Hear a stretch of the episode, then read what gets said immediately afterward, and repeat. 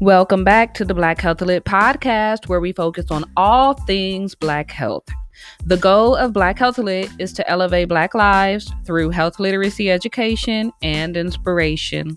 I'm your host, Rachel Ray Crowder, a public health professional and healthcare consultant in Columbus, Ohio.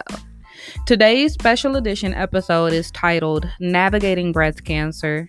You'll hear from me about why it's so important to do breast self-exams and how I've been navigating breast cancer. I hope you enjoy listening to the Black Health Lit podcast and you apply some of the practical information that you learn. However, I do want you to know that Black Health Lit is not a replacement for the advice of your licensed clinical professional.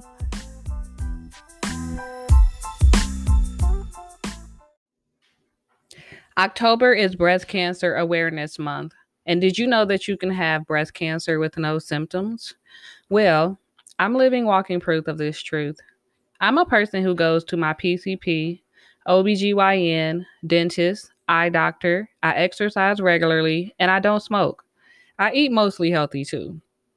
I even do my monthly breast self-exams to keep an eye on my breast health. Well, on June eighth, twenty twenty-one, I noticed a change that threw me into a battle with breast cancer. Unfortunately, my lifestyle choices didn't spare me a diagnosis of breast cancer at age thirty-four. As a general rule, women are eligible for mammogram screening starting at age forty. Where would I have been in six years had I not done my breast health exam? I'll let you do the math. Since being diagnosed, I've learned that Black women are more likely to be diagnosed at more advanced stages of the disease and at a younger age, in their twenties and thirties, long before they're eligible for mammograms. So, how do we take our breast health back into our hands? Monthly breast self-exams. This is so important because Black women have a thirty-one percent breast cancer death rate, the highest of any racial or ethnic group in the United States. So join me in committing to do a monthly breast self-exam for the sake of our health. So, if you or someone you know has recently been diagnosed with breast cancer, then I want to share some tips with you that have helped me to navigate this grueling journey.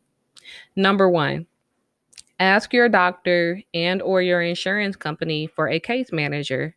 There's a lot of information coming at you and you're undergoing a lot of tests. So having a case manager can help you to navigate where to be, questions to ask your doctor, and tips for managing side effects that come from cancer treatment. Try to stay off of Google and instead ask your case manager. Number two, buy a notebook with an inspirational message on the cover. Like I said, there's a lot of information, appointments happening, so you'll want to be able to write down dates, times, phone numbers, et cetera. I also suggest that you write down the name, phone number, and the fax number for your primary care doctor or P C P, your O B G Y N, health insurance company, and your preferred pharmacy. Number three, lean on your circle.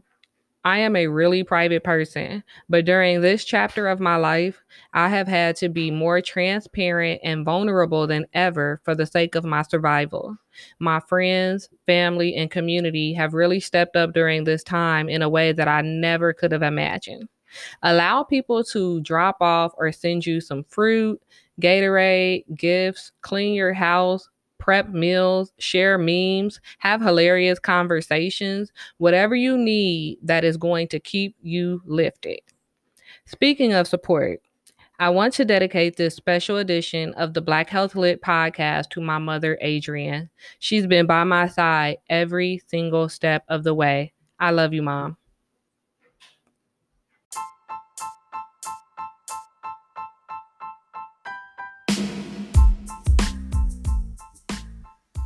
Thanks for tuning in today. Remember that the Black Health Lit podcast episodes will be released every first and third Self-Care Sunday of each month.